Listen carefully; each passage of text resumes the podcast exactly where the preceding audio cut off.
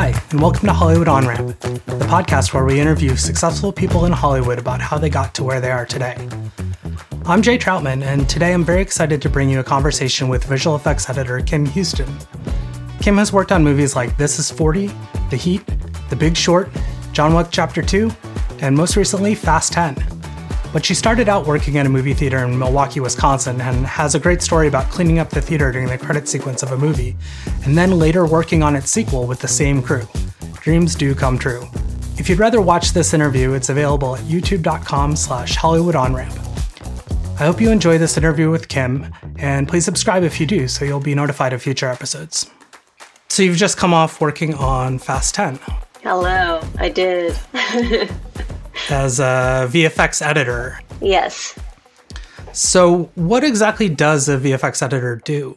Um, basically, we're the liaison between V F X and editorial. Um, you know, editorial will ask us to do temps, and we'll also kind of check through the cut and make sure when things change. We'll give numbers to every shot and give a new number if it changes, and just sort of like, you know, cut in shots, manage things on the, the editorial side, but also um, interface with V F X, whether it's straight to the V F X vendor or with the V F X producing team, um, just getting a zillion requests from them and questions, answering all of those things. So just kind of like providing material out of editorial and bringing stuff into editorial and just being like the middle person between both departments.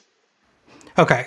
So you're, um, I think when people think of anyone involved in V F X, they think you're like creating V F X shots or doing C G. No.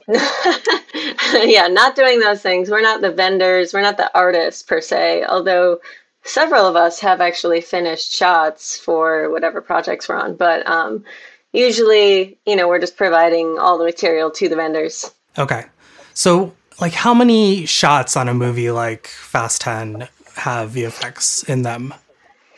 Uh, well, so we had three thousand plus shots, V F X shots. Um, actually, every shot was numbered, interestingly, on Fast oh, wow. ten. Yeah, so we have uh, a three D department that they did for the Chinese release, basically. Um, they made it, you know, uh, fully three D after the fact. So every shot became, if it was a non-V F X shot, we still gave it a number, and it went to um, actually D neg to carve out so that they could separate the layers and, and make a three D shot. So it felt like everything was a shot because everything mm-hmm. had a number.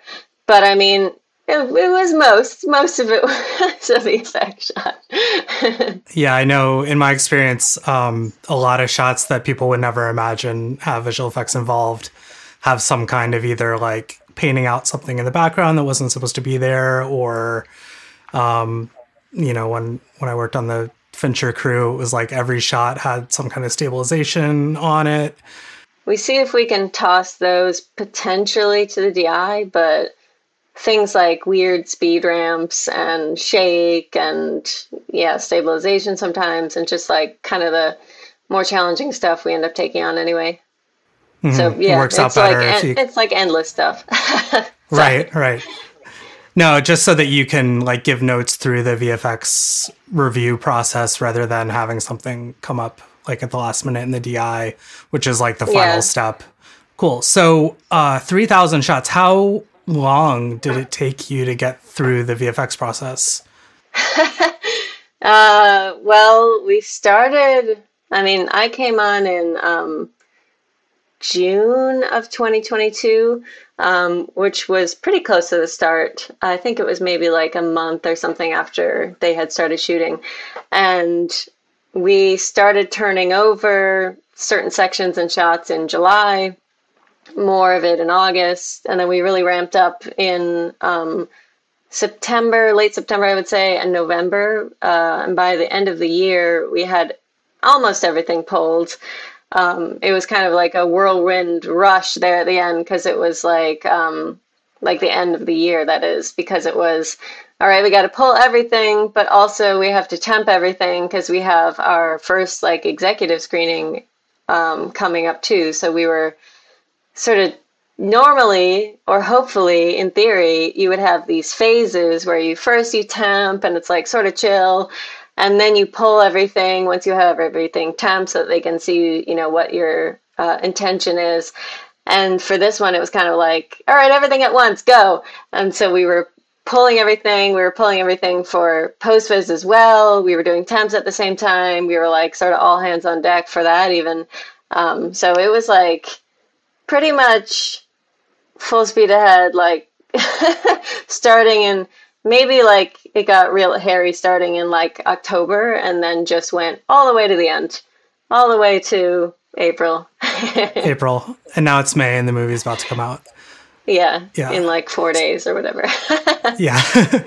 um, so when you say you're pulling the shots, that means you're like taking the the frames that are in the cut and sending them to the vendor, right? For them to do the work. Yeah, we're pulling all of the media for the vendor, either the plate alone or, you know, the, the chrome balls and the color chart and all of the other media required as well. So like tiles for the background plates and anything like that. Lots of um, arrays, driving arrays, lots of stuff like that for this movie. All the stuff that they did on set to try to make it match, like whatever C G they're doing, match into the the stuff that they've shot, right? Yeah, so there was lots of blue screen driving plates um, that we needed to fill backgrounds for. So they actually had a kind of stripped down version of a car that was either Uh, you know, the height of the Charger, the height, height of the Fairlane or whatever. Um, and then it had like a three or six or nine or twelve camera array on it, shooting in all directions, including the sky, so that we could um, just build a three sixty of everywhere they were ever driving. Um, and so all of those needed to be pulled as well, spotted and then pulled. Fortunately, the V F X supervisor helped us with picking the pieces because it was like very specific locations in Rome that I didn't know, like, you know, this street is this area. And I'm like, I don't know, I've never been there. So right. It was helpful for him to pick it for us. Um, but yeah, just like massive amounts of media that we just had to pass on, you know, drone footage for whatever, like just, just so much stuff. You mentioned um, post-viz and pre-viz, I think also, um, and temps. So can you describe like what those are in terms of like where you are in the process? And um, yeah, so we were getting previs. Our post-viz and previs team was the same company, Proof.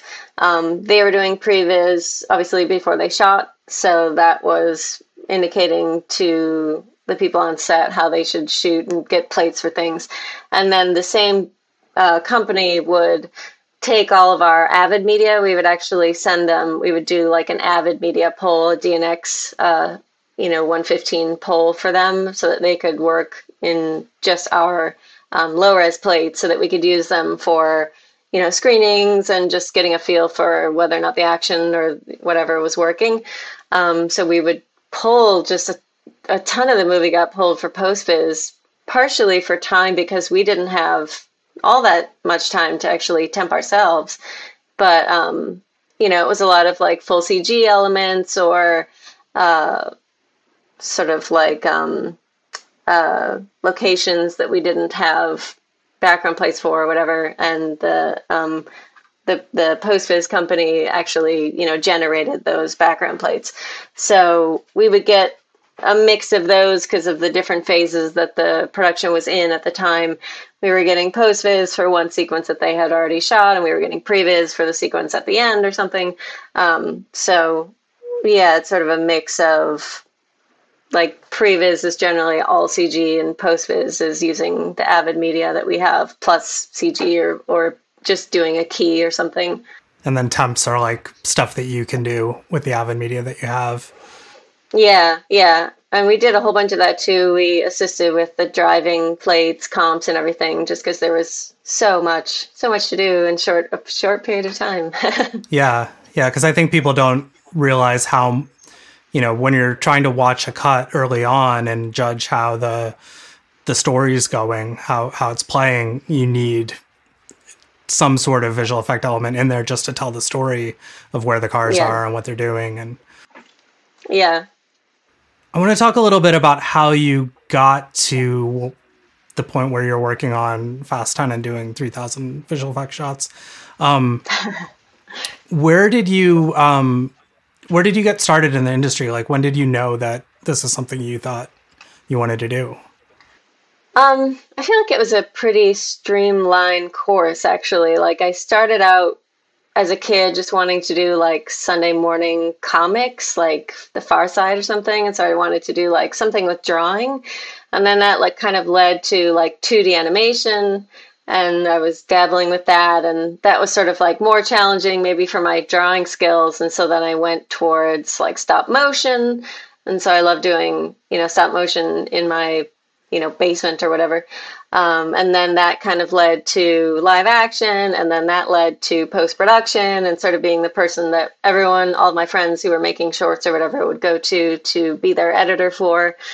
And then just, you know, out of my own necessity, I would do um, my own like visual effects and motion graphics and stuff. So I kind of just kept going with that, like all through like whatever middle school to high school to college. And then when I got out of school, it was like, yeah, okay, like I, I really do enjoy this. I went to school for film, so that's what my degree is in. And so I was just like, all right, let's see what I can do, which was interesting in two thousand eight, uh, Milwaukee, Wisconsin. Not really, not a great location, not a great year for job hunting. Right around the writer's strike and then the... Yeah. yeah. And Everything the, else. the whole recession thing. Yes. So how'd you get from Milwaukee to L A? Well, I I tried to work in Milwaukee and it was, again, like just that there wasn't really much going on. Like I was doing a lot of production, actually. Um, lots of shows came through to shoot an episode of like um, Trading Spaces and uh, whatever reality show or something. So I was doing a lot of that, but not there's not really a lot of post-production there. So, or at least there wasn't at the time. Actually, the kind of the biggest fish in the pond was um, Chris Smith, who uh, did American Movie from, I think it was early two thousands, late nineties, something.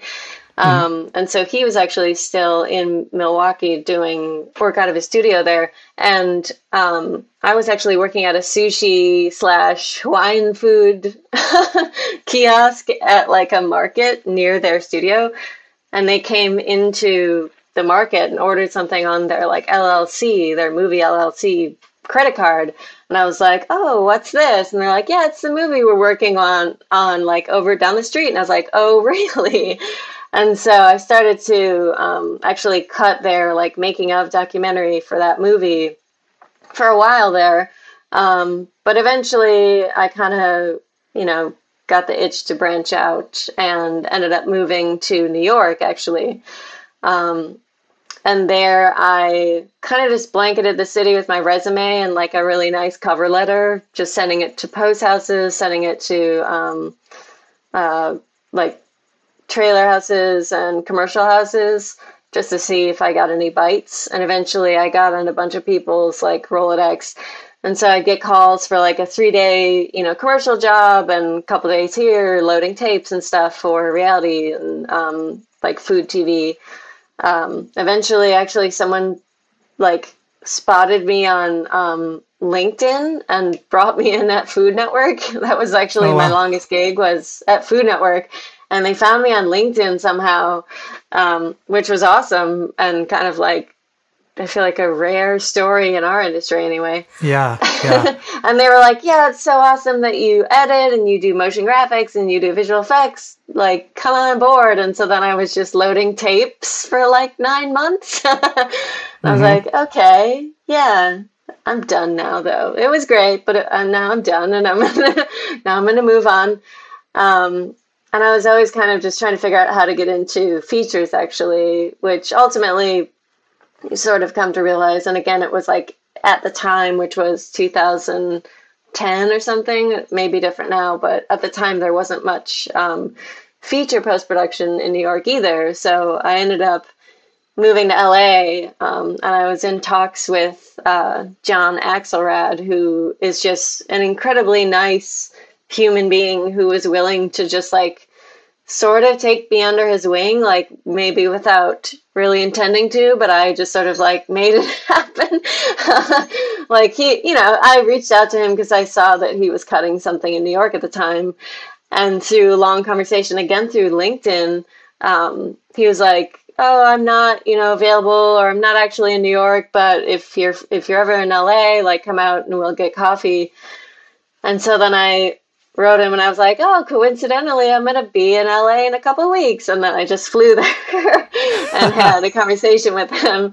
Um, but he was the one that really told me how to get into the union, actually, because in New York and certainly in Milwaukee, I just didn't know how to get union jobs and how to get in the union. And I was just sort of like, you know, I was like blanketing every email I could find for like a, a post or, or sorry, a production email address. Like there used to be this newsletter called Production Weekly. Maybe it still exists actually, but it would have like everything in, in pre-production and development and stuff. And it would have like a production email that was just like a generic, like email this probably like intern that's like just starting the pre-production of this movie. And I was like, right. all right, I'm going to email all those people. I don't know. This is like the only way I can think of to like get into features. And that didn't work at all because those people were not either the people hiring post-production or they were not hiring post-production yet at all. Right. And so I was just like spinning my wheels, just like, I don't know what the hell I'm supposed to do. And so that um, meeting with John was really eye-opening because he gave me like the rundown of just like, okay, you have to like get your hours on something that qualifies for the union, like a T V show, like a reality T V show or a like indie feature that goes to a festival or whatever. And then um, get on the roster, which actually in New York is not a thing. So Uh, like, even if I tried to do that in New York, I wouldn't be able to because the roster doesn't exist. So, huh. you know, get on the roster in L A and then get on a production as like an intern or a P A. And so if they need somebody on that production, they'll bump you up because you're familiar with the project, whatever, and you're rostered. So you're eligible to join the union right away. Right. So ultimately, when I was driving across country after I decided to move, he actually emailed me and was like, oh, we need an intern on this feature I'm starting. Are you interested? So I drove across country and immediately started working with John on this movie. Um, it was called Gone, and it was it was actually a Lakeshore production, which was hilarious because um, they did the movie Crank, and my ringtone at the time was the Crank ringtone. It's like, doo-doo, doo-doo, doo-doo, doo-doo. And so every time it rang there, everyone was like, what's happening? So confused. And I was like, yep, it's just me, just a fan. Um, so, so yeah, I worked, I worked with John, and then he put me up um, for a union gig on, as an apprentice on something, and just sort of like went on and on from there. And then like, basically, I sort of position myself as like the V F X specialist, I guess, motion graphics specialist on the team, because I'd be like the third assistant editor and like didn't have much else to do really. So they'd be like, do these temps, do these graphics, like temp something up. So I ended up just doing a lot of that. Um, and so then I kind of became known as like the person that does visual effects and things like that. So that's how I kind of like steered into the visual effects realm. And I just really like um, being kind of in the single department actually, instead of as a an assistant editor where you are like sort of the go-between of sound and music and visual effects and like, you know, all these different things. Um It's kind of nice to just be in one department and just focus. It is. Yeah, I'm I'm doing that sort of for the first time um, right now. And it's lovely to not deal with all that other stuff. Yeah. Was V F X something that you you knew you wanted to get into? Or was it like, this is something I'm good at, and so I'm going to sort of put myself over here? Yeah, I think that was more the latter, that I didn't necessarily mm-hmm. go in planning to do visual effects per se, but I realized that I have an affinity for it and that I'm good at it and I really enjoy it. Um, and that there was sort of this need in the industry as well for more visual effects editors. So it's kind of like, as that was ramping up was when I was getting more into it, sort of, so it sort of just like flowed nicely into it. Um, and I found that it was like a really useful skill to have, basically. I want to back up real quickly because you, so it sounds like John Axelrad was like a big bump for you. Um, like without that step, all this other stuff would have come some other way, but it might have taken longer. So, mm-hmm. um, I mean, he was he was probably cutting like We Own the Night or something like like he yeah. he's not. Yeah. He's a he's a well-known editor who a lot of people have a similar story with. He seems to be very amenable to meeting people. But how did you manage to get connected with him in the first place? I just cold messaged him on um, LinkedIn. Wow, LinkedIn. It's good enough yeah, for Food Network. Once again, yeah, exactly. Yeah. I mean, it was working for me, I guess. Um, because I also had like IMDb Pro and other ways that I could find like direct contact. That was also another sort of aha moment, was realizing I needed to go directly to editors rather than other random crew like in production. Like obviously they were not going to be the ones that were hiring me, but I didn't really know who, and it turned out it was more like the editor will directly hire their crew. So I started reaching out to editors directly. Um, and I think honestly, like he was working in a building that I was working in for some reality show.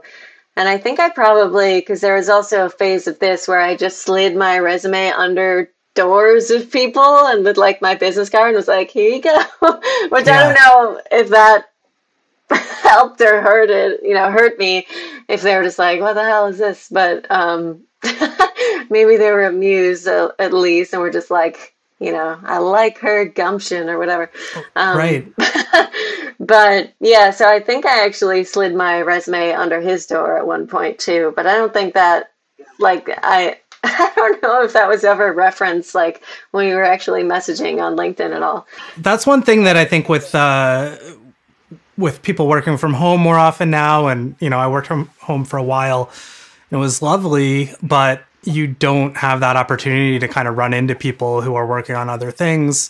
It's such a small um, crew usually with editorial, you're kind of off by your own.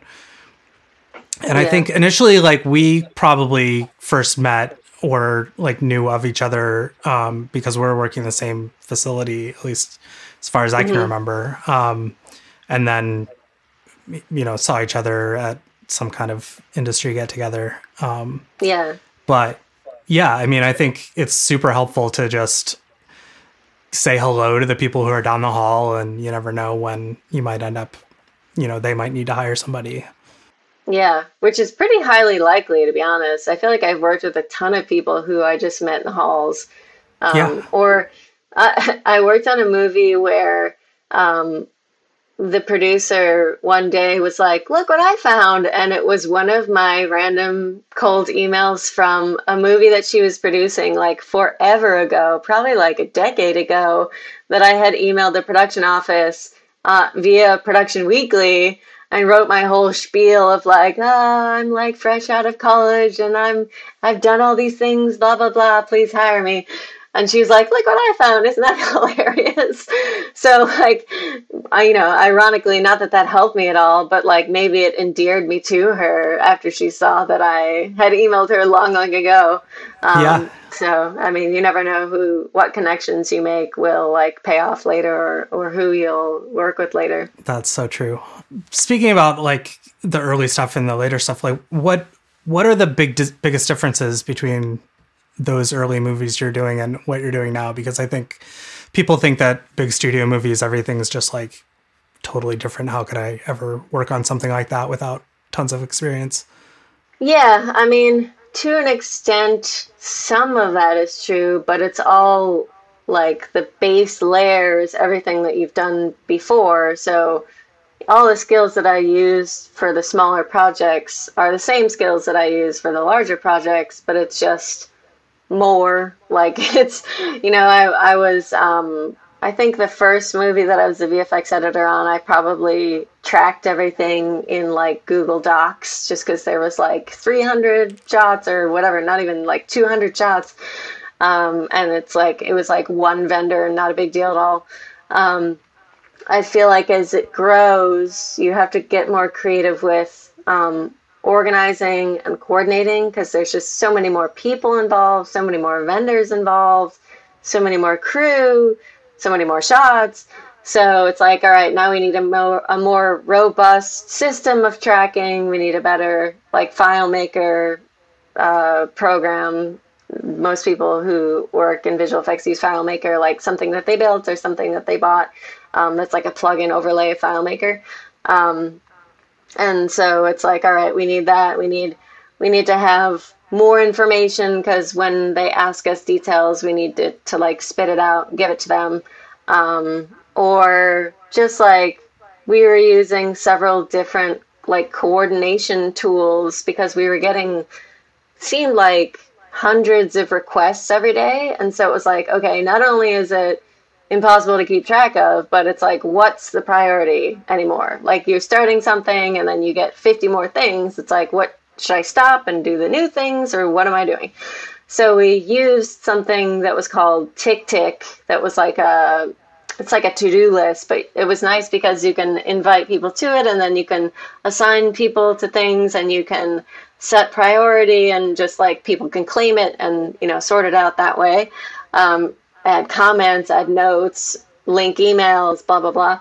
And then um, on the V F X coordinator side, we actually had something that one of our coordinators had designed, which was actually a Google Doc spreadsheet where basically all of the coordinators would input their requests from their vendors into there, in addition to sending an email, because then usually we just respond to the email. So it's all kind of like kept in one thread.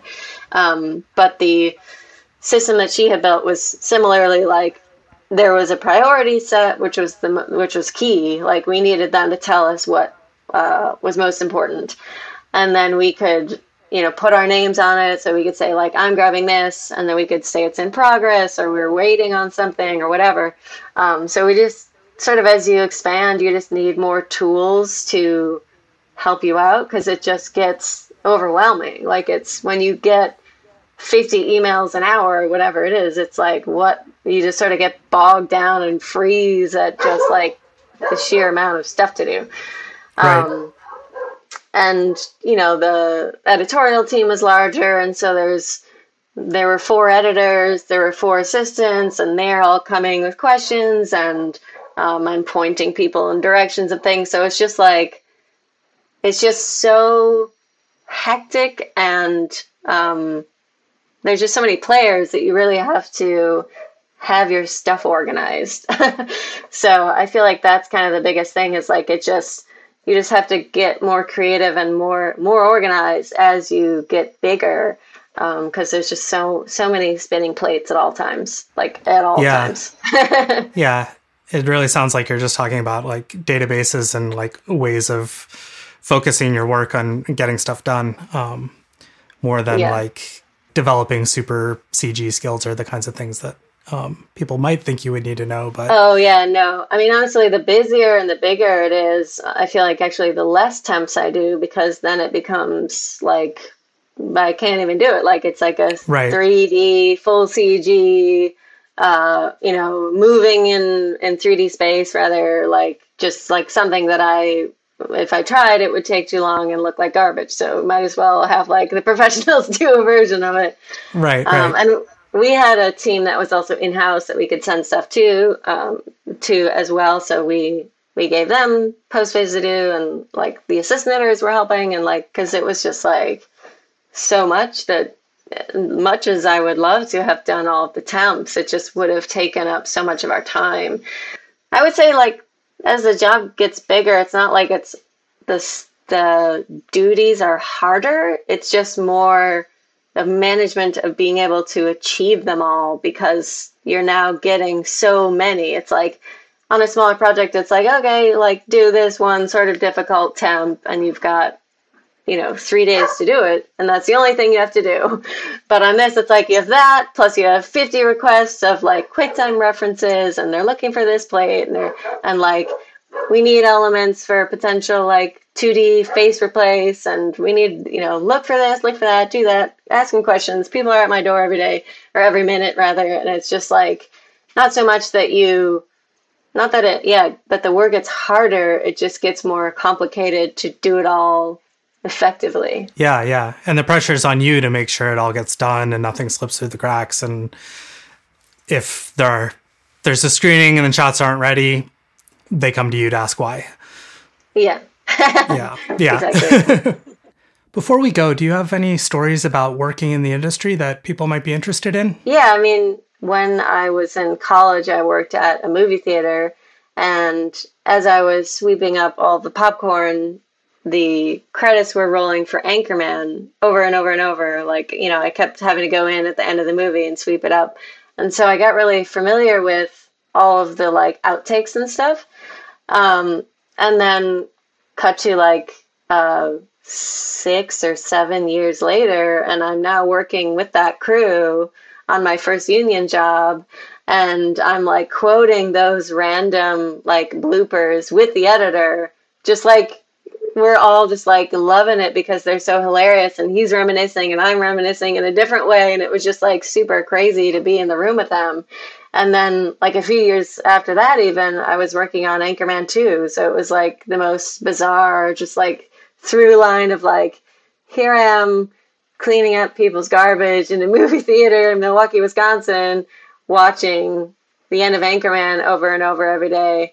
And then getting to work with that same team on Anchorman two and have like a preview screening go really great and have like Adam McKay and Will Ferrell and Judd Apatow all tell me how awesome my like temp was because it like slayed in the screening and made everyone laugh. And it's just like so awesome.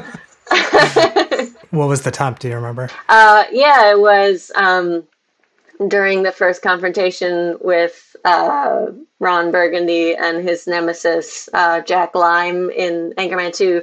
Uh, it's a throwback to the original one, but like it pushes in on his eye and there's like an explosion. And then the guy from uh, like Jean-Claude Van Damme from Bloodsport is like screaming. Ah! All right, guys, that's enough. That was the temp that I did. And basically the V F X house just did the same temp that I did. So that's what how it ended, was like my basic design. That's awesome. Well, thanks so much, Kim, for taking the time to talk with us. And uh, yeah, good luck with everything else. Do you know what's happening next for you? Um, I don't know. I mean, right now I'm off, which is nice, and just kind of taking a bit of taking a breather because that one was a big one. um, but yeah, we'll see. I mean, kind of we'll see with the writer's strike what happens and what comes around, um, and see, you know, I'm kind of, I'm really interested in what thing, right, the, what the writer's strike like brings to the forefront and how that affects us actually. Cause I feel like a lot of it has to do with, um, you know, A I and visual effects too, actually. So it, it'll be interesting. So we'll see how kind of everything shakes out. Yeah. See what yeah. comes up out of it. Let's hope it all turns out uh, in a way that preserves creative work for creative people and lets you uh, keep organizing lots of shots. Yeah. Yeah, exactly. Thanks for listening, and I hope you enjoyed that conversation with Kim Huston. I think anyone looking to break into Hollywood should pay attention to the way Kim took opportunities when they presented themselves, even if it meant that she had to pretend that she was going to be in Los Angeles and then book a flight just to go have coffee with someone. Please subscribe so you'll get future episodes, and if you have any suggestions about people you'd like to see interviewed in the future, please go to hollywood onramp dot net slash podcast and contact us there. And if you'd like to watch this interview on video, please check out our YouTube channel at youtube dot com slash Hollywood Onramp. Thanks again, and we'll see you next time.